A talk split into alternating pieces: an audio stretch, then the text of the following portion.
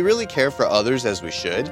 On today's Revisited From the Shepherd to the Sheep, our daily devotionals, Doctor Brad Winniger tells about his grandparents who lived their Christianity even in tough times.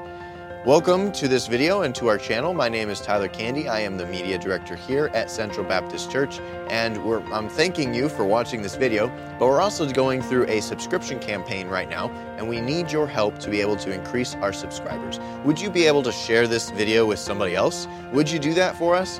By doing that, they have the opportunity then to subscribe to our channel by pressing that subscribe button. They can also hit the notification bell icon to be notified whenever we post new content. And you already know the kind of content that we post here, how uplifting and encouraging it is, how challenging it is, and would you want somebody else watching this? I would think so. And so why don't we share that with somebody else? Let's go ahead and do that, and we'll thank you for that. Let's go ahead and listen to Doctor Brad Winniger as he talks about his grandparents' Christianity.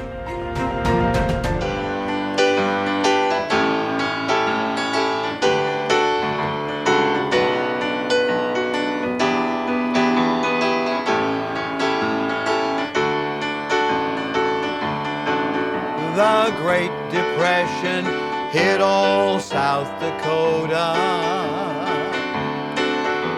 The one that brought the U S to her knees. My grandma didn't leave the job to welfare. She shared and lived her Christianity.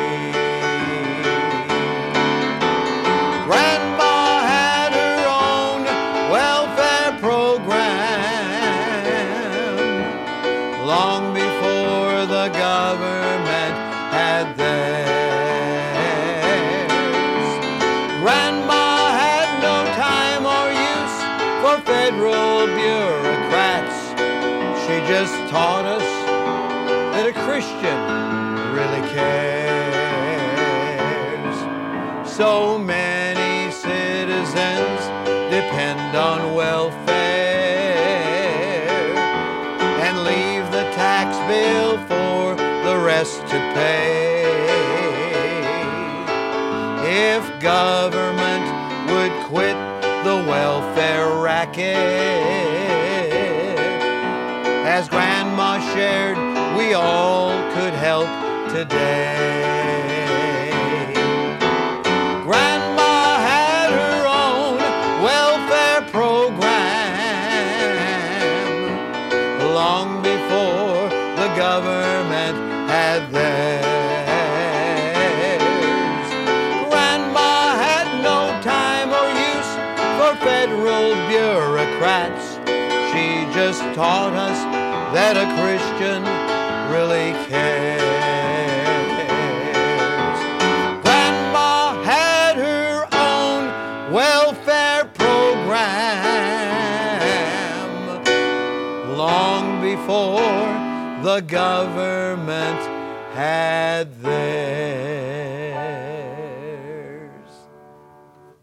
Yes, Grandma had her own welfare program. My grandmother's been in heaven now for a number of years, but I remember the stories that I was told as a child and then later on as an adult by my mother, how Grandma in South Dakota didn't leave it to the government to take care of other people. Her friends and neighbors that were hit harder by the Great Depression and the Dust Bowl years were the beneficiaries of Grandma's generosity. She'd make up a big pot of stew every single day, a big pot of soup, and she'd send the three kids around to serve up all the needy with what they could uh, enjoy in the way of nourishment. And there was never a time when my grandmother and my grandfather ever turned anybody away from their table. They never turned anybody away from their door. And I'm thinking, what a great, what a great thing that is. And what a terrible racket the government is in. I don't want to get political here, but regardless of whose administration it is, it seems like uh, this is one method of ensuring that there will be votes if there's a, a freebie given out. Now, some people are very definitely needy. Other people, uh, they just draw on the program whatever they can get out of it. May we as Christians have more character than that. But by the same token, when you see them on the street and they've got the little cardboard signs and, and they're moving up and down the lines and collecting from a few here and there, just remember you can give a tract, you can give a smile, you can give a witness, and you can be generous. As Paul wrote in Galatians chapter two, verse number ten, only they would that we should remember the poor. Remember the poor. Why should we remember them? Jesus said, the poor we have with us always. We should remember what Jesus said about them too. We should remember what Proverbs says about lending to the Lord. If we give to the poor, we're lending to the Lord. And don't just allow your old nature to come up with questions and thoughts about how the money's going to be spent, or is that person genuine or not. The point is, if the Holy Spirit guides you and leads you to give something, then give a tract, give a smile, give a witness for the cause of Christ. God wants to fill up the house, and sometimes He sends us out into the highways and hedges, and we compel the, the, the maimed and the, the lame and the poor to come in to fill up the house, to hear the, the good news of salvation in Jesus Christ. Father, we pray today for the poor. We pray for those that are down, those right now who need a hand. They need some help. They need some love. They need some concern. While it does not take the place of the gospel, it certainly gives us an open door. Help us to remember the poor. With heads bowed and eyes closed, it may be that you are not saved, or you're not sure you're saved, for whosoever shall call upon the name of the Lord shall be saved. Right now, just pray and ask Jesus Christ by faith to come into your heart, take away your sins, and take you to heaven. Right now, pray something like this. Dear God, I admit that I'm a sinner. I deserve to pay for my sins. I believe Jesus died to save me.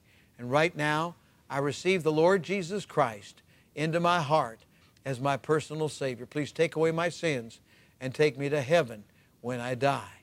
And if you've prayed that prayer and meant it, let us know. And if you're winning souls, won't you share that with others? Uh, share that with us as well. And let's pray for those right now that have a special need. Lord, I pray for the sick. I pray for the needy, the hurting. I pray for those that are defeated. Help them and bless them right now in Jesus' name. Amen and amen. Grandma had her own welfare program. Grandma had her own welfare program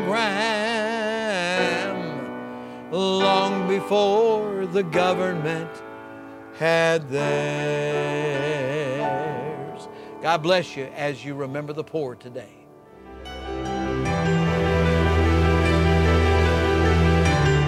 You are listening to From the Shepherd to the Sheep Daily Devotionals. This is a ministry of Central Baptist Church in Woodbridge, Virginia. If you would like to learn more about our ministries, you can find us online at c b c woodbridge dot org. You will also find many other helpful resources there, including preaching, devotionals, and songs. We thank you for listening to this devotional From the Shepherd to the Sheep.